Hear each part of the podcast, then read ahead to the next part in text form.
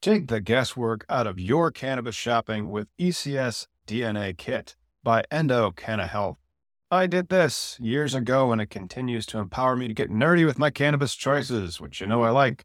If you've watched our Cannabis Legalization News podcast, did you know that right now you can save 25% off your DNA test at endodna.com? That's E N D O DNA.com and use promo code POD25. That is P O D, the number two, the number five. Your purchase includes the Endo DNA collection kit endo decoded report, personalized cannabinoid and terpene suggestion, endo aligned product matching in your state, suggested dosage guidelines, and optimum methods of administration. Once you know your personal ECS data, you can shop endo supplements tailored specifically for you. And right now, Endo DNA is celebrating their new patent with a BOGO offer on their Effecca soft gels lineup. Since so many of you struggle with sleep, I want to highlight Effecca Unwind created to support healthy sleep cycles using a patented proprietary formula of hemp derived CBD, terpenes, and essential oils. If sleep is eluding you, sweet dreams are made of this. So buy one, get one, my friend. You can shop online at endodna.com. And don't forget promo code POD25 at checkout to save 25% on your DNA test kit.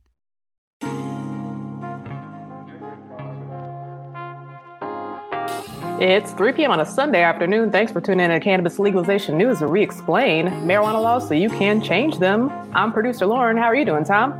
Oh, I'm doing pretty well. And uh, shout out to Miggy, our co host, who had to rush his uh, wife to the hospital because she has injured herself. And I hope that she's uh, got a swift recovery and she's feeling better. That really does stink that he's not able to join us. But we have a big story on Delta 8 THC and other uh, cannabinoid derivatives that are popular in hemp. And so, a uh, friend of the show, former guest, Rod Kight, in his law blog, is reporting that Delta 8 or D8, which was recently confirmed by the Drug Enforcement Administration into separate public halls uh, to be a legal substance under the Farm Bill. Uh, so, the first uh, DEA statement in public was at a town hall meeting uh, quite a bit ago on June 24th of this year, uh, conducted conducted by the Florida Department of Agriculture and Consumer Services. In that town hall, the USDA is represented by a Bill Richmond, chief of the U.S. Domestic Hemp Production Production program. The DEA is represented by a Sean Mitchell, chief of Intergovernmental Affairs. The FLDAS ACS is represented by Holly Bell, the director of cannabis. During the, tall, the town hall, Ms. Bell asked Mr. Mitchell of the DEA the following on Delta 8. D8 is legal to be sold in Florida. For it to be illegal, it would require a statutory change. This has come up. Let's get to the remainder of his quote. And we have a statement out on our website, which you can read. And how we monitor and regulate that it, we do monitor and regulate it, is that we pull products and test them for their total THC, which is the formula we use here, which is THCA times 0.877 plus the delta 9. So the number must be below 0.3 or less. And I know that Sean has received several questions saying that DEA is making or has said that D8 is illegal. Would you take a quick second and res- talk about that? And in response, he says, uh, and this is Mr. Mitchell uh, stating this on behalf of DEA. Sure, and I want to expand behind D, uh, Delta 8. There's Delta 8 and there's Delta 10. There's all kinds of different cannabinoids that are associated with cannabis sativa. Uh, I and uh, sativa I that are kind of out there. And That has to be him like talking, and that can't be exactly what it said.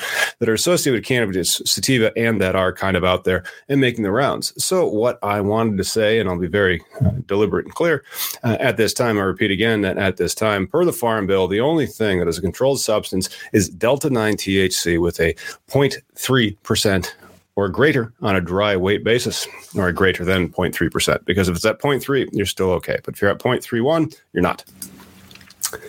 Um, I am also on a thing. I don't know. I was reading off of a script, so I couldn't see who actually was. Yeah. So how does this lead into our next story about Texas? There's news out of Texas where they're smoking Delta Nine THC. Yeah, that one's pretty interesting. But let's let's get to the second story after we look at the thing that just came out approximately six weeks ago on September 15th. So that was what you just had up that letter, the uh, DEA public statement to the Alabama Board of Pharmacy. The DEA publicly addressed uh, the legal status of D8 again in the form of a response letter to the Alabama uh, Board of Pharmacy uh, dated September 15th of this year. In the letter, uh, Terrence Boos, PhD, chief of the DEA's Drug and Chemical Evaluation Section of Diversion Control Division, the Diversion Control Division, responds to the ABOP's request for controlled sub- status of Delta 8, which are differing between legal status of marijuana and hemp, both of which are botanically cannabis sativa. The DEA clarified cannabinoids extracted from the cannabis plant that have a Delta 9 THC concentration of not more than 0.3% on a dry weight basis meet the definition of hemp and thus are not controlled under the CSA. Uh, additionally, the DEA states the following footnote the Agricultural Improvement Act of 2018, of course, that's also known as the 2018 Farm Bill, uh, and then it gets the citation, amended the CSA to remove tetrahydrocannabinols from hemp uh, in from the Controlled Substances Act. So tetrahydrocannabinols that are found in hemp are no longer in the Controlled Substances Act, and uh, the meaning of hemp is defined to include the plant cannabis sativa L and any part of that plant, including seeds and their derivatives, extracts, cannabinoids, isomers, acids, salts, and salts of isomers, whether growing or not, with a delta 9 THC concentration of not more than 0.3% on a dry weight basis. So that is the statistical definition. Well, it's not statistical. That is the actual literal definition of uh, hemp under the Farm Bill, and, and, therefore it's not just only tetrahydrocannabinol or other derived from other cannabis plant, but uh, it's not synthetically derived THC. That is different. And so if you have hemp, and then from that hemp with uh, CBG being the uh, origin, CBD into THC, all those types of um, chemical processes you can do, provided that you started from the original hemp, it appears that the, the DEA doesn't mind it it's uh, but they did clarify that D8 produced from non-cannabis materials or synthetic THC means THC produced from materials other than hemp, uh, which would make it illegal. So it is both legal and not illegal. Fun. Good times. So, so, what does this mean for like states that banned it already? Uh, it well, you have to understand the police power uh, is at a state and local level, uh, and so uh, they have the ability to do their enforcement locally. Mm. And so, if like Alabama or Texas, and Texas just you know what they were saying is correct, you're not allowed to do these legislative leaps they don't care sometimes. They just say that they're going to do it, uh, especially when they're in the enforcement wing. So, like if it's the um, the Department of Agriculture or the department that's that's regulating that plant, they just might have uh, a prejudice against it. And so, uh, with Kentucky, Kentucky's Department of Agriculture put out something. Uh, Texas has just put out something. Neither one of them actually legislated it, and so they do have that supremacy clause issue. Where at the federal level, it says Delta Nine THC. It doesn't say total. Uh, you look at the post office and they just say THC. They don't say anything else, and they still say don't mail vapes. So it's a very interesting part. But yeah, uh, I'm gonna.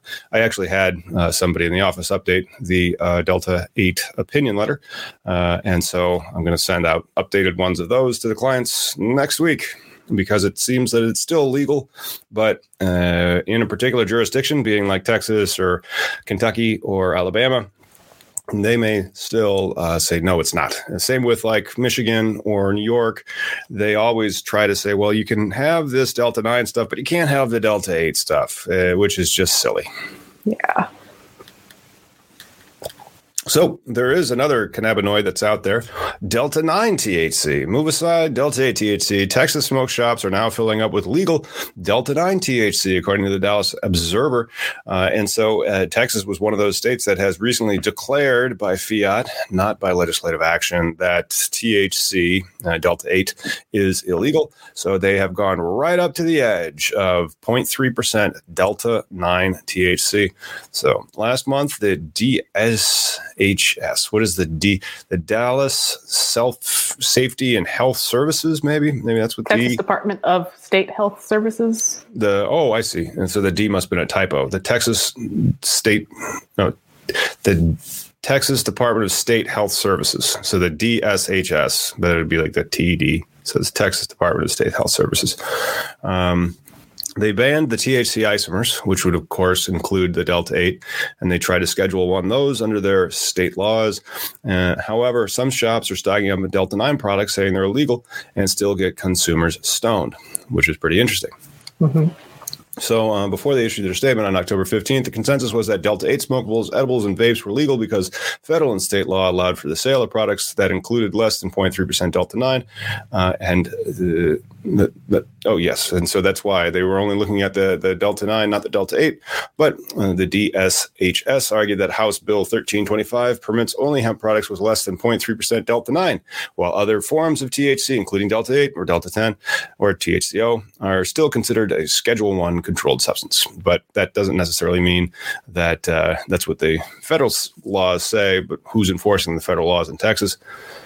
So um, it is pretty interesting. Like uh, one of the things that you could do on these types of deals is you can actually do the math. It's 0.3 percent on a dry weight basis. So what happens if you have like a five? How much does a gummy weigh? Does a gummy weigh like like as much as a nickel, like five grams?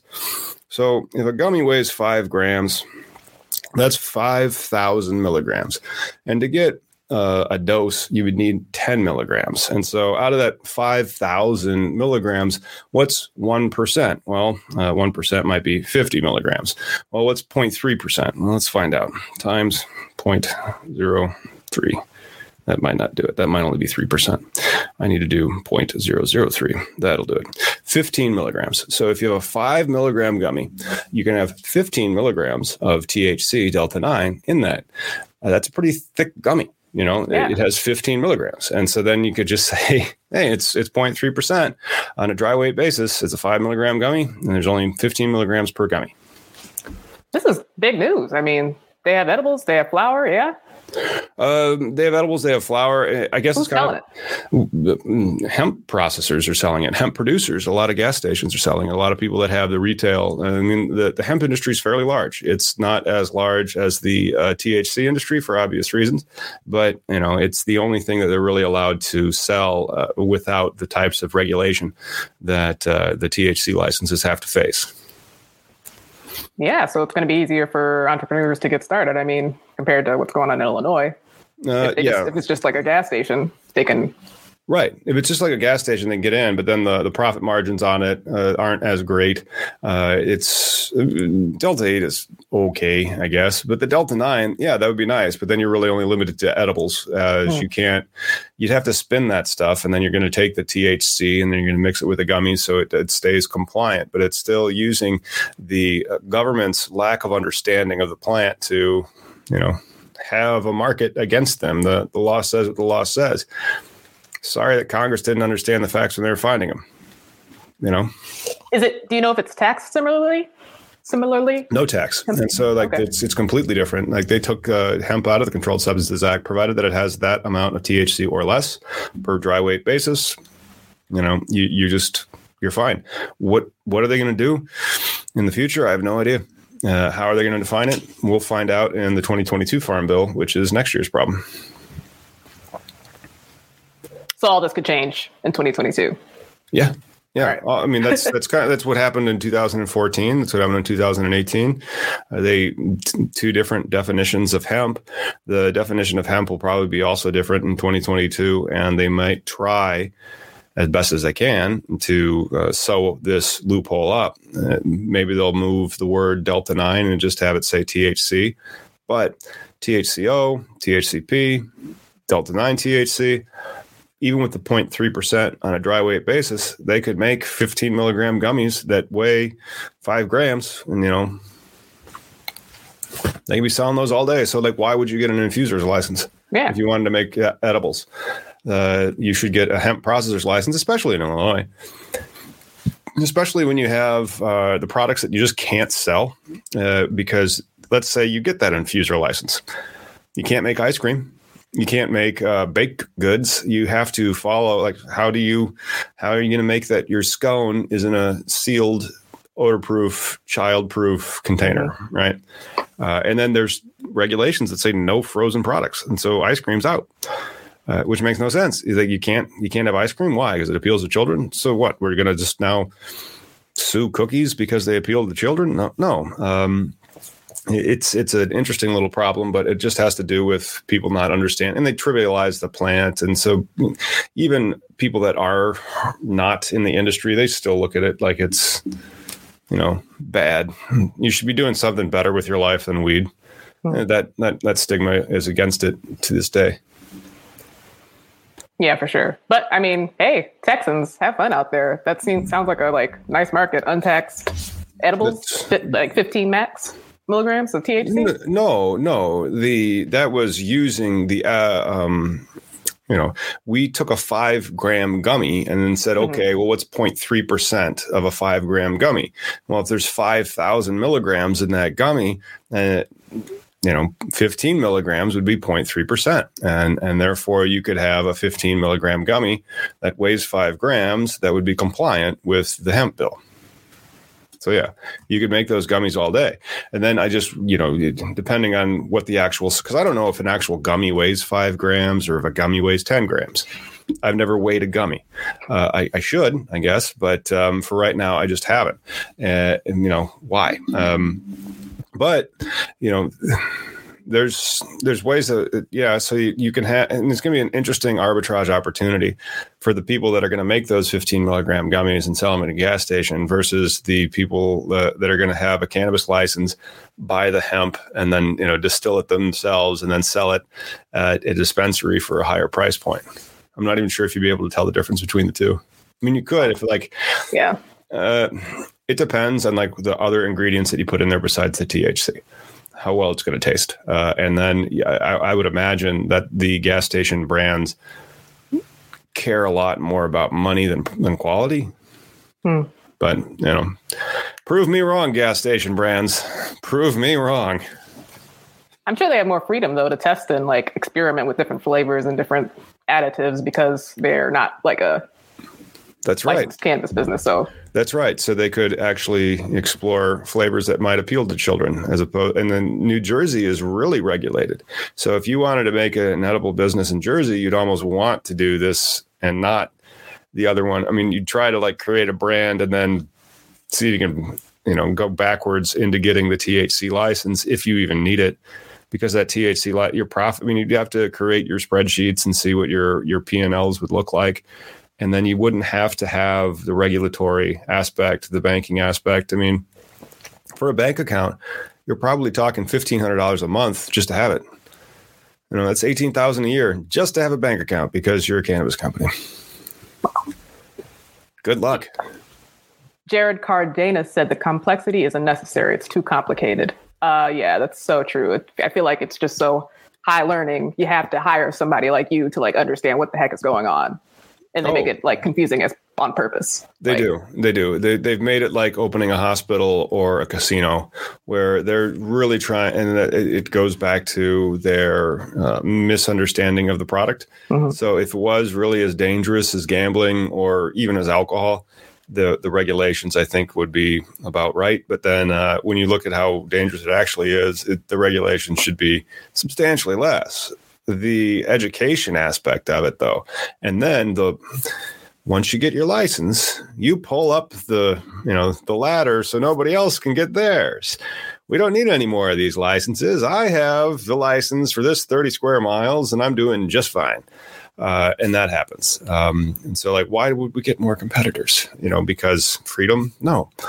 Uh, and, and and so you have those two problems, and now that they're going to have this limited market, and meanwhile, a an edible company, if they really wanted to make their edibles and have freedom, would be using hemp, mm-hmm. but um, it becomes really difficult then and ballsy uh, as somebody's going to have like just delta 9 derived from hemp because it's there uh, and that delta 9 would then be used in making a final product whose by dry weight basis would test compliantly. Uh, that wall in processing hemp, though, it's clearly THC. And so somebody's got like a liter of oil that's like pretty much pure THC somewhere as they're making those baked goods or as they're making those edibles.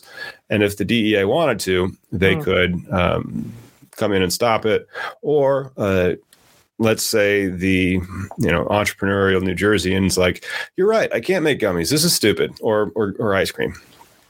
So they get a hemp processor's license instead because it's far easier, and they make these compliant products and they sell them in gas stations and they get a brand. Um, would the people that actually spent the larger money to get the other license try to shut them down? Probably. Well, it's that time, 420. See you on the It other is? side. Yeah.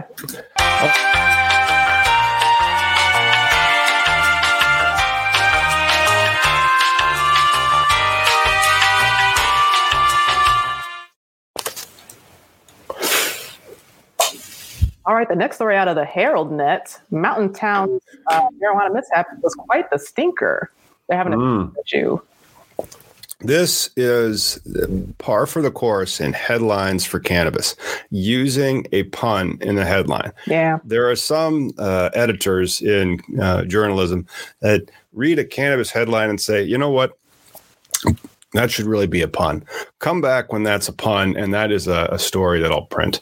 So, Mountain Town's mishap was quite the stinker.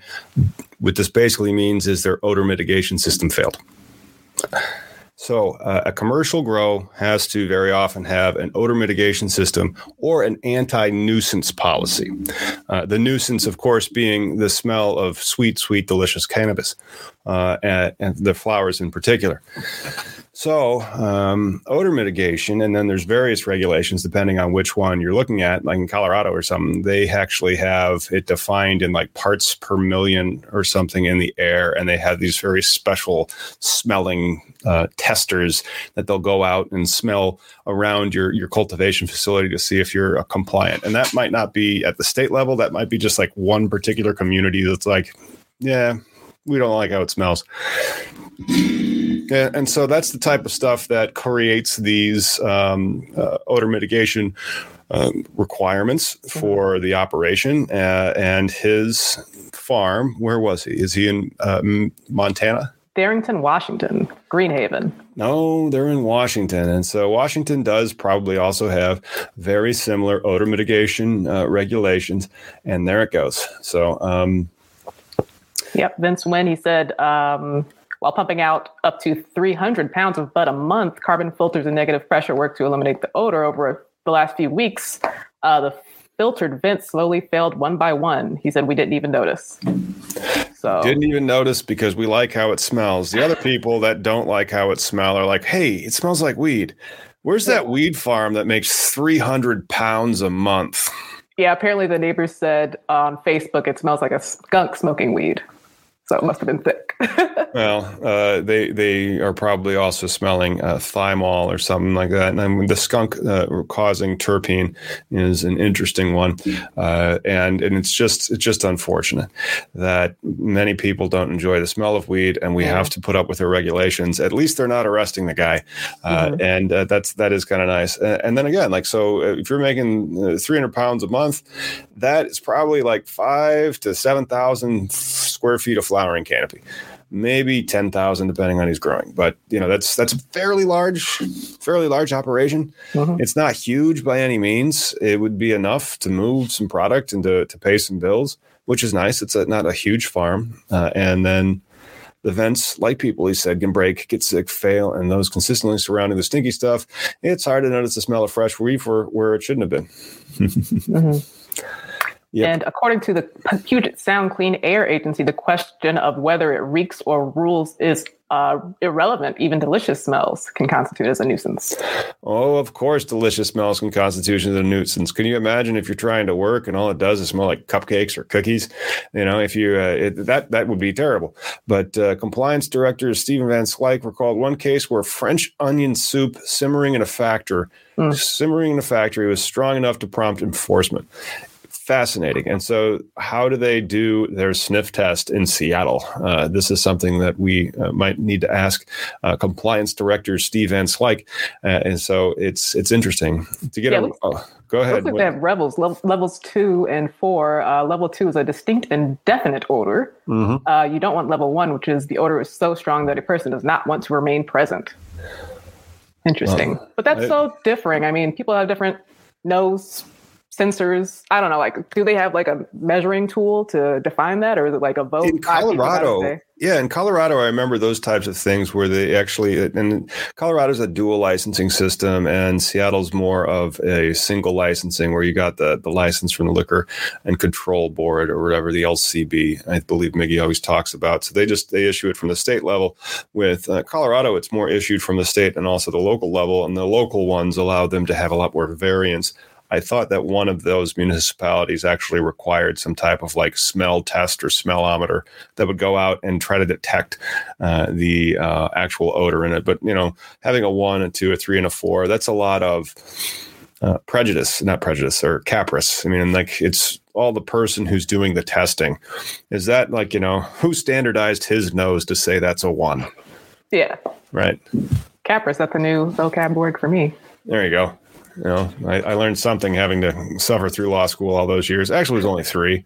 You know, law school was almost as short as uh, it's been me in the cannabis industry. But you know, one day it'll be me in the cannabis industry longer than law school.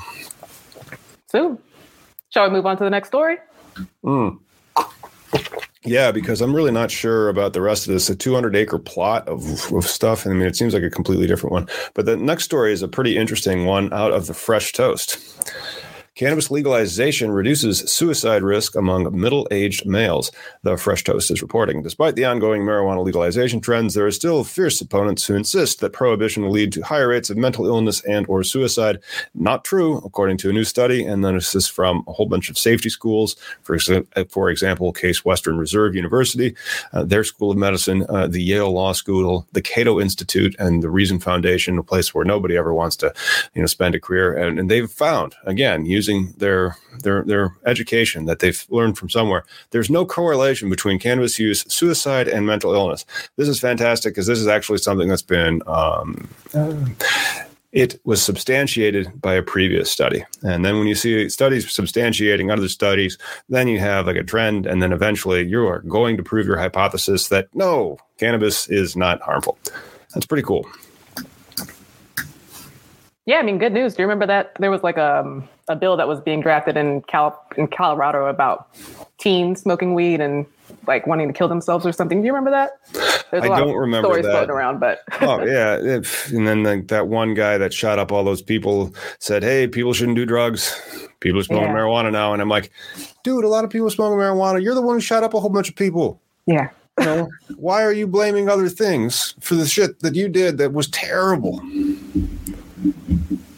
Because people like to blame other things. It's what they do. Yeah.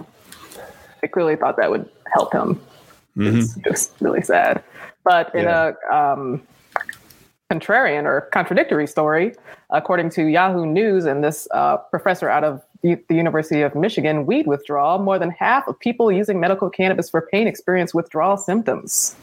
Yes, that's another interesting one. I've been watching the Dopesick on the Hulu, and uh, the Dopesick on the Hulu, they do some very terrifying uh, withdrawal symptoms from uh, OxyContin. Mm. those are withdrawal symptoms. Uh, my withdrawal symptoms from weed has been being cranky and irritable, and then yeah. um, you know you might not be able to sleep sleep a little bit for a night. But if you don't think about it, you're usually fine. Or if you go like work out or if you, you know, eat something, you're fine. Uh, with the withdrawal symptoms that come from those opioids, especially the OxyContin, as documented in like Dopesick, that was a. It's not sure if you checked out that. Um, it's kind of like a. It's got Michael Keaton in it, so it's a. Oh yeah, I saw trailers for that on Hulu. Right, you said on Hulu, and so I've been watching. I've been binging on that, and they do this peculiar thing at the end of it. They do an advertisement for the next episode, and you're like, dude, I'm already watching it. I'm binging it. Just go to it. What the heck?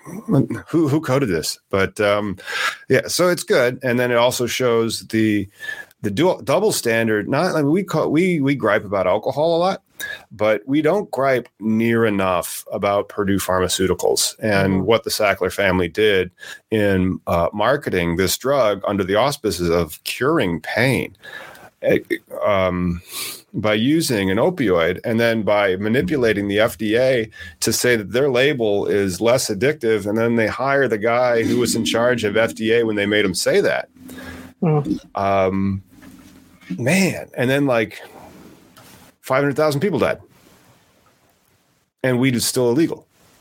And that then that was like they were able to do marketing campaigns. They were able to write all that stuff off. They were able to get all those people super addicted. And and you know, last year, ninety thousand people died, and here they are saying that more than half of medical cannabis pain users experience withdrawal systems. Can we like be a little bit more honest about how withdrawal works? Mm-hmm. Like how many of them, you know, committed a crime to satisfy their need? How many of them uh, had uh, like because you hear about alcoholics that are particularly bad at it they may have real withdrawal symptoms where they may die or or same with heroin users because then they'll they'll relapse and they may die. Uh, where is that on cannabis? I mean like giving up sugar was hard. Oh that was tough. But you were fine. Yeah it was fine I think it's more like that. You get cranky, get irritable. You're out of your uh, your when people get removed from their habits and their patterns that they do on a daily day basis, they get a little more irritable. You know. Yeah, it's just. Why, I'm glad that didn't like hit every cannabis page like on the front page because this is kind of just like a silly story. Everything you can get withdrawal symptoms from if you're like consuming it every day or just using it as medicine. You know. Right. And that's that's working like, out. You can get withdrawal symptoms from not True. working out. And then what? And caffeine, caffeine withdrawal symptoms way worse. Mm. Yeah, because if you have if you have the um, sorry about that. Uh, yeah, there you go. Um, uh, with caffeine, it's the same thing. And so I'm going to have coffee tomorrow because I don't want to get a caffeine headache. hmm I've been drinking coffee for years. It is delicious. You know, um, that is different. I mean, like if I didn't have it, I might get a headache and be irritable. I'm not going to be like, you know, jonesing as if it was something addicted, like at the level of heroin or meth or or crack, something that's like exceedingly addictive, and that the lack of nuance in the discussion is the worst part. Like they don't say, "Here's the relative um, withdrawal symptoms from stuff." They just say, "Oh, this is hmm terror," you know. Yeah, it sucks. We have to cover stories like this because I don't know. It's just like, should we? Half of me is like, we should talk about it because they're clearly like trying to. We're, this reefer madness is still happening all over the place, but the other half of me is like, we shouldn't even give them the space to talk about it. But I think it's important to present it to everybody because you can miss this type of stuff and not know what to say if somebody presents this to you like at a Thanksgiving table. So I guess Yeah. what what would what would you say as a rebuttal to somebody who said you're going to have withdrawal symptoms if you smoke cannabis at Thanksgiving? Well, that's one of those those uh, spectrums where it's like, oh, maybe I will, but my withdrawal symptoms will be milder than if I don't have my coffee tomorrow. Mhm. They'll be milder than if I don't have my wine at the end of the day. They'll be milder than if I don't have my cigarette every, you know, how many hours if if they are a smoker like that. Because that one's the one that I think is a real bridge right there in the middle, where it's like th- this stuff's addictive. For no good reason whatsoever you'll have cigarettes and then suddenly you're like i should have one of those. And you're like i don't even like them you know? That's weird. Um, like with coffee you could have it and your first cup like if you're 12 yeah maybe you don't like it because it's bitter. Uh, but then you know when you're having it then you can look at it and you're like oh no there's antioxidants in it. There's there's more things to it. It can also be a stimulant um, a liver protectant you know you can look at it and say this is good for me like with cigarettes it's just really difficult for you to look at and say yeah this is good for me Yeah. yeah Well, on that, should we play Name That Strain? we should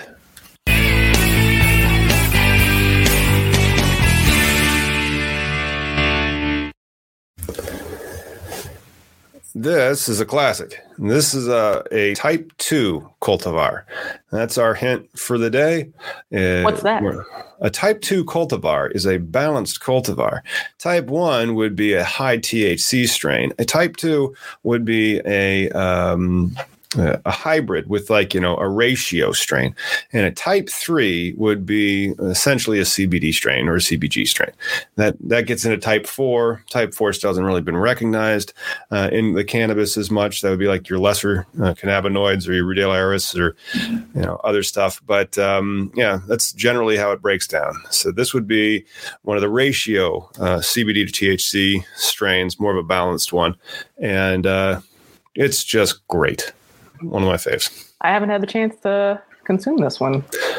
Well, shout out to Aaron at uh, Dockside Dispensary in the Seattle area.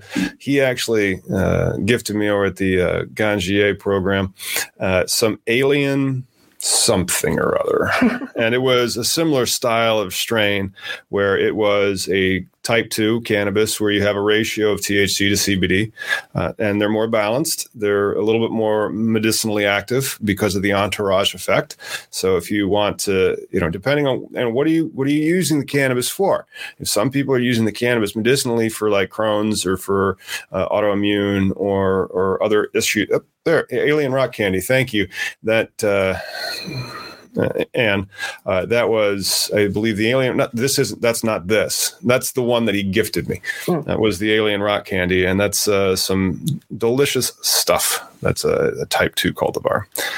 Let me see if I can review my SAP journal from the Ganjier app, which if you haven't done that yet, I highly. Oh no, this one's called Alien Moon Candy. It must have been a type of cross, uh, similar to Alien Rock Candy, but uh, yeah, it's a Type Two and this one is is pretty interesting. I mean the the MK Ultra is one of its parents. MK Ultra is one of its parents. That's the hint. Yep, that's another one. That and it's a type two, so it's a it's a ratio cannabis. Okay, I'm gonna take I'm gonna watch these uh, comments roll in while you take this next story. All right. Nevada marijuana dispensary along Idaho border cleared to open, according to the Hill. Uh, a marijuana dispensary in Nevada was cleared to open on Wednesday, uh, according to the Elko Daily Free Press. The $1.4 million dispensary, just a second, let me back up and make sure everybody just heard that. So this is a Nevada cannabis dispensary, and how much does that cost? Uh, 1.4 million at the border of Idaho, where it should do 3x revenues. That's because all those people in Idaho they can't get weed, so they will drive there and they will have pretty good sales. Go figure. Now, that is an arbitrage opportunity that, in theory, would stop after federal legalization. But how quickly do you think Idaho is going to populate its jurisdictions through uh, with with with cannabis? Dispensaries or cultivation. Yeah, I didn't think so either. Anyway, uh, in Elko County Commission, uh, they approved a business license for Thrive Cannabis Marketplace in a unanimous vote on Wednesday. Uh, the license was approved after undersheriff. That is a rank that I didn't know that actually existed in undersheriff. James Justin Ames said the business passed all law enforcement background checks, similar to background checks for a per- person going into law enforcement. Dave Brown, a representative for the company, said the business could be open by Monday. 60% of the workers at the Jackpot business will be residents of the town. The company gave preference to Jackpot and Elko residents during the hiring process. According to the Free Press, the dispensary is 45 miles from the nearest city in, in Idaho. Thrive marketing director John Erminio previously told the Twin Falls Times News that the business would be open all year round, around the clock. Uh, I'm assuming around the clock means completely compliant with all regulations in the state of Nevada. There will be a drive through option and a brick and mortar store for people to walk into. And this is the first legal dispensary along the Idaho border, a state that has yet to make marijuana legal. But I do believe, nope, that's Utah. Utah has medical. I don't think Idaho has squat not squat. And if you like Squat, don't forget to uh, likes and subscribes, and especially if you're listening on all the podcast verse, uh, we're we're out there. Whether it's Spotify or uh, Apple Podcasts uh, or one of the other podcast providers that you can download stuff and listen to crap like this while you're doing something else. Because let's face it, it's a podcast. It's built for you to do something else for. We've got a winner, Boy No Shoes. Oh, Boy No Shoes has picked Cannatonic for the name that strain. That's right. Uh, uh, Lauren, you want to uh, explain the cannatonic strain? Sure. According to Leafly, cannatonic is a mostly CBD marijuana strain made by crossing MK Ultra and G13 Haze. This strain produces a relatively short lived mellow high that is also uplifting and powerfully relaxing. Medical marijuana patients choose cannatonic to treat pain, muscle spasms, anxiety, and migraines. The strain has a slightly earthy odor with a sweet citrus flavor. Mm-hmm. Gotta check that out. Yep, and that sounds like that alien moonshine that I was enjoying last week. They're great strains. We hope to be able to bring some of them to the marketplace. One of the things that, you know, I think is often overlooked uh, because like THC is just everybody's like, woo, I got 89 million percent. I'm like, that's cool. Um, but what were you using it for? And so when you have that, what were you using it for con- conversation, cannatonics, those types? I mean, I think if you're an older person that's uh, looking to get back into it and they don't want to get like they're like, oh, it's too strong now. I got to be really careful. Pick a strain like Cannatonic. Yeah, there you go, a grand pre roll of it, and I'm sure that's going to be fine, but it won't be uh, too much as it's it's got that synergistic effect with the CBD and the THC. Do winners get a free ounce? One day. One day, maybe. Oh, uh, yes. Remember, um, there is nothing that's giving away except for ideas here, man. Yep. yeah. And we get in trouble for giving away those. You know, that's the problem. It's like they, they bust our ass when we are giving away ideas. Can you imagine if we were giving away seeds? Um, um, uh, so, what's the next one that we have? Or is that Philly? Philly, Philly. This was a bright spot on the election on Tuesday, where the the phrase "Let's go, Brandon" means something against Joe Biden. Uh, we aren't going to be able to use the expletive because we're trying to avoid censors. So anyway, Philly, uh, they approved marijuana referendum calling for statewide legalization, which is interesting. The city of Philadelphia is telling the state or the Commonwealth, my bad, anybody who's listening from Pennsylvania, the Commonwealth of Pennsylvania, what to do. So uh, the Philadelphia voters are sending a clear message to lawmakers strongly approving a uh, ballot initiative by a 73 to 27 percent margin, and that was with all but uh, 96 percent of the electoral divisions in the city reporting. Pretty cool. Um, uh, so Philadelphia, I don't know what percentage that city area is in Pennsylvania. What other big cities? There's Philly, there's Pittsburgh. That's about it for for Pennsylvania. What else is big in Pennsylvania? Oh no, I think Lauren's on mute. Well, I also think that Cincinnati is not in Pennsylvania. That's in Ohio, uh, and so that that's clearly wrong. But you know, it's it's 12 million people that are in Pennsylvania, and I have to think between Philly and Pittsburgh, that's got to be the vast majority of them. Like in Illinois, 63 percent of the people are in the Chicagoland area. So down where I'm at, it's like a lot of like so I heard I saw a deer like that got killed by and that we have that we have just uh, deers that get run into and and farms. I saw somebody plowing because it is, and then that, that, that's the stuff I'm used to. There's just nobody here, uh, but the most people, 63 percent, so 63 percent of our dispensaries are going to be in the Chicagoland BLS region. That's just where the, the people live, uh, and so I'm assuming Philly is one of them.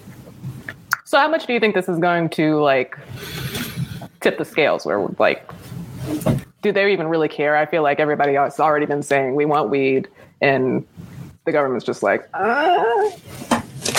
Well, uh, the, the, we want weed is really important. The problem then becomes how is the legislature uh, mm-hmm. composed? And so in Illinois, yeah. we have a, a supermajority. It makes it easier to skate these things through. In Wisconsin, you have a 51 49 kind of split. And as a result, that means that the legislature has been able to be gerrymandered by one party so that Republicans win like 60% of the time, despite being only 49% of the vote. So yeah. in, in, Pennsylvania, they may have done something similar, where to get this thing passed, it needs to be bipartisan, and for it needed to be bipartisan, it can become difficult because some people are going to want this and some people are going to want that. Mm-hmm. and then their constituencies are going to get upset and they're like hey we make a lot of money off this in law enforcement. Why are you trying to vote for this? You know brandon. And then uh, somebody else would be like this is right because we've been crapped on for the past 80 years and social equity needs to fix all these problems that never should have been done but you guys were just jerks. No other thing than you guys were just jerks. Mm-hmm. Yeah, and and and those types of you know policies th- that takes both parties when they can't juryman or gerrymander it like you can as much in Illinois. I was really worried that uh, uh, Murphy was going to lose. He was the first yeah, Democrat in like 40 years to win re-election despite it being New Jersey. That might have thrown New Jersey cannabis for a loop, and Virginia cannabis might be kind of you know thrown for a loop. We'll have to kind of see. Like my price in Virginia might just go up because usually when the the Republicans come on, with the exception of Oklahoma, uh, it becomes more onerous, more regulated, more like Georgia or more like uh, South Dakota or Florida. Even Jersey's medical was extremely highly regulated and tiered toward the ATC. Green Thumb Industries' application to get its first uh, ATC, Alternative Treatment Center license in New Jersey, back in like four years ago or so, was saying we're bringing forty million dollars to the table. Forty million. Hmm. Yeah. Hard to turn away. Well, uh, not only that, the the state's looking for trustworthiness. Who do they think is going to be able to actually execute and deliver uh, and, and provide the medicine to uh, the patients? That's one of the reasons why the MSOs would be so successful at winning those licenses, as they've already gotten a license in a different jurisdiction. So, you know, no risk. You just have to expand from here to there. You already have the knowledge. You already have the experience. You're already making the money. You already have the, the strains. This guy is politically connected to him, and and and so then with Illinois now we have more of an open industry, but it's still quite limited. And the same thing I think is going to happen in but with with Virginia. Oh my goodness, that could be like a really closed industry, or it could be who knows. Yikes. Yikes. But then like, that's what it really means, you know. Um, elections and the administration has to do a lot with the, even after it's been legalized. You know, you've seen it, like it's been legalized in South Dakota, and they're like, nah, you know, Yeah. no. Uh, same in Mississippi, mm, not doing it. And they just say no. And then the voters come back, and then they eventually, Mississippi looks like it's getting closer. And it looks like, according to Mississippi's rules, Mississippi's rules were an extremely open uh, medical market, which was fascinating.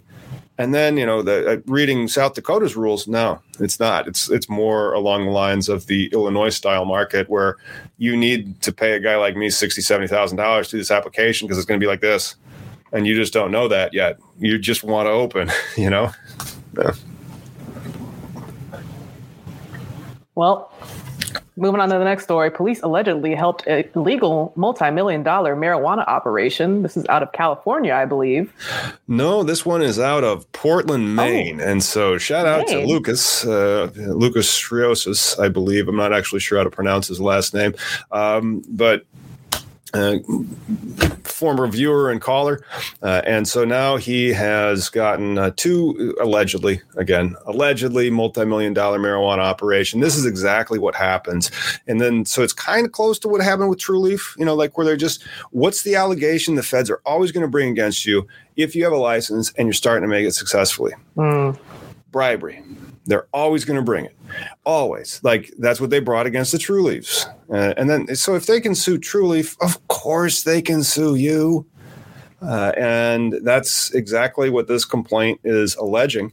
So they uh, were growing, they had licenses from the state for their medical, and they were doing distribution. So they hired some uh, law enforcement, and the business bought uh, some distribution trucks, some uh, some fairly nice uh, vehicles that, that were used for their business operations because the way that they it was an innovative uh, method of attacking a problem that a lot of people are doing now through the usage of uh, a regulatory gap. And so sometimes you might just make the wrong friend in the regulatory landscape. I mean, so now you have to worry about people. First off, you got to pay fifteen hundred dollars a month for a bank account, and then you have to worry about upsetting somebody. So they just want to like mess with you, and they still can because then they can just say, "Well, you got this, you got this," and especially when you have the dual license, one of because this is one of the dual licenses in states, you have to get the authority from the local community. So, uh, like in uh, Massachusetts or in New Jersey, coming soon, the the favors or the like how do you, if you get this thing approved they're doing something for you. They're going to want you to do something for them. They aren't going to be able to say that. They aren't going to and so it's it the politics gets into it as well and that can um, complicate your your business even more you know? Yeah, it says here uh, federal documents un- unsealed Wednesday uh, when one of the defendants pleaded guilty, revealed an elaborate program in which marijuana was grown in Western Maine for registered caregivers, but was sold outside of the program or by registered caregivers, uh, with profits being laundered through a corporate structure. 12 people were charged in the 14 count complaint. Yep. And then the, the, again, there was a few. Uh, Sherry, uh, an assistant district attorney, including yeah, including a Rangeley Select board member, an assistant district attorney, two Franklin County sheriff's deputies, an Oxford County sheriff's deputy, and a Wilton police officer. Hmm. So again, uh, it if you upset somebody and they got some gears to grind against you, and you have these licenses, they might just try to come down because they can and they say like oh the only way that you got that was that you had friends over here and then those friends did a favor for you and then and suddenly you got this you know it's uh, and you're telling me that chicago's not going to have stuff like this this happened in mm-hmm. portland maine you tell me you you, you think trenton's going to have stuff like this or like you know bridgeport you know, uh, there's places where deals get done, and then this industry has come into these jurisdictions. There is no way. I mean, like, U.S. attorneys that want to make uh, um, a name for themselves, they can until they change these stupid laws. It Maine is uh, the place we reported about last week when they had that really screwy uh, lottery. Oh yeah, it wasn't screwy. It just happened exactly how I told the people to do. Now, what you do is you spend. How much did they spend? Uh, you know, I, I, said you just spend a whole bunch of money on the lottery tickets. If you have the real estate, it's real easy to win. So um, they had 700 applications. I want to say, uh, and then these guys applied like half of them, like 350. Oh. So it was a 750 dollar lottery ticket times 700 yeah, that's that's about that's what they, the report was. They made about a half a million bucks. The city made about a half a million bucks, and just thank you very much, thank you. I, of course, you know, good luck, good luck. Hope you don't bribe anybody. Good luck. Uh, and so that's that's a half a million dollars. So if you divide that by two, you get two hundred sixty-two thousand dollars. And so what I told them is real easy. You just have to pay me like four or five thousand uh, dollars. I'll help you make sure you get into the lottery, and you then buy two hundred thousand dollars of lottery tickets.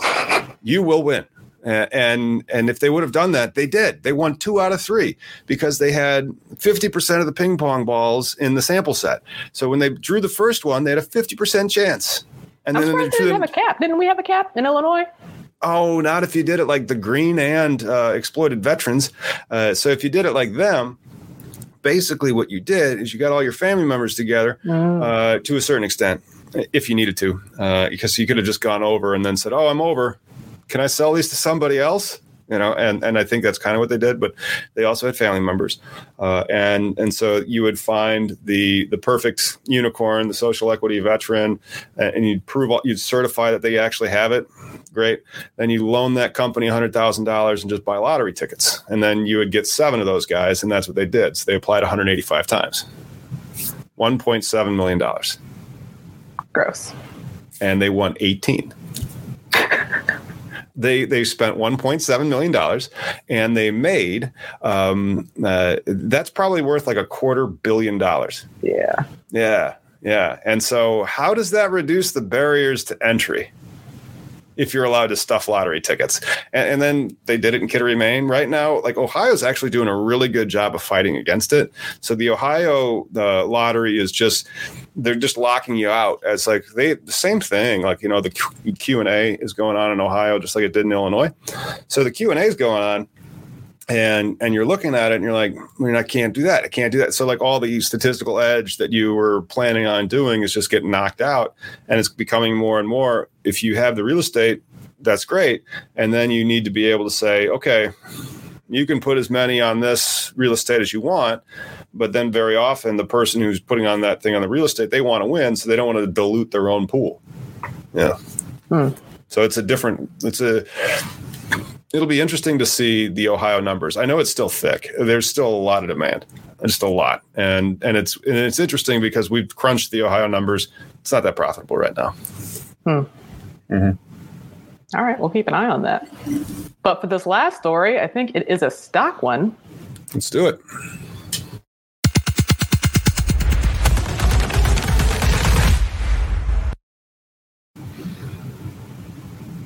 Exclusive JP Morgan to restrict trading of some U.S. cannabis stocks from a, le- a letter they obtained.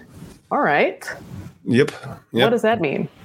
Uh, it means that JP Morgan is no longer going to allow the trading in a lot of the publicly traded cannabis stocks um, for no real good reason other than uh, they they want okay. Imagine that you wanted to acquire a position in a cannabis stock at a very favorable rate and you didn't want to pay what they were currently trading as you would tell a whole bunch of the shareholders and you would force liquidation on them. So if you do this, now there's a lot of people that have to sell because JP Morgan's saying like you can't have it. So that might explain why the the stocks have hit like a 52 week low. And now that all these these last people and the, this this probably was told to uh, their account holders before this broke, especially if they were holding like enough and that may explain the additional weakness in the stocks, uh, the the cannabis stocks, which like right now they're they're cheap, so uh, as cheap as they've been in 52 weeks. And you know, it looks like they're going to have a continued monopoly in Illinois, a continued monopoly in Ohio, a continued monopoly in New Jersey, a continued monopoly in New York, and if there's any of them in Virginia, there as well, at least for like two years. So those are really the they're out to such a far lead that you can't you can't catch them. But maybe you wanted to get a better price, and so like you know you tell all your clients to get out because uh, that would force a whole bunch of selling, and if you force that amount of selling, the price goes down. But um, that may not have been what happened. Uh, and so the, but there it is. The exchange traded fund, the MSOS, has uh, halved in value since hitting a peak in February. This this is classic, you know, um, sell side pressure. When they tell you to get out and you have to move that many lots, you're going to push the price of a stock, stock down or stock. As uh, it's not that people are buying less weed, but you know. Um, it's interesting. Everything's kind of manipulated in this industry, isn't it? That's what it looks like. Uh, I mean, as a lawyer, there's so many loopholes. How is that for you? That seems like there's a lot of opportunities, but then you're just watching shit like uh, there'd be more opportunities if there was actually an industry here. If there, and this is the problem about living in Illinois. Uh, if there was an industry, and we got, we hopefully will be like an operation here in six nine months. Uh, you know, at the at the cultivation uh, location um, that you know I, I, will talk more about in the future. I guess I can talk more about. Like we're still in the capital race, um, but that is just you know that one little area. Uh, if this was like a, a, a Michigan or if this was like Oklahoma, or if this was like maybe how New Jersey or New York roll out or Virginia roll out, you can keep people from getting that license. You can make the license still be $1.4 million, and that keeps a lot of riffraff out. You can give the license whoever you want to give it to. Uh, and, and, you know, you just don't have to limit it as much as you have so that everything ends up in court. But the same thing kind of happened in Vegas or, or, or Nevada, where they had a very limited competitive 2018 application round. Everybody sues in 2020, huge global settlement. And and then that's where they're at now. But it's it's the industry, man. It's stupid. Hmm. So I guess I mean if you're like a federal or like a US politician, not on the state level, it kind of pays to keep it federally legal because everybody can restrict and make their own little rules. So if you were from that state, you can get a couple pennies because you can hack the business or not business, the application. Uh, perhaps, but then like you know, um, I, I, just I don't think that the uh, Schedule One status of cannabis is even right. It's just so wrong. And then like you're creating, you're legalizing it, and while you're legalizing it, you're creating this swarmy kind of um, rigged system where you try to say one thing for PR reasons, and then other stuff happens, and, and then you know no one cares. It's it's weird. Well, I think that was the last story for today's cannabis legalization news. Thanks for tuning in. Make sure you like and subscribe to keep up with all cannabis legalization news. We will see you on Wednesday or next Sunday. Yep.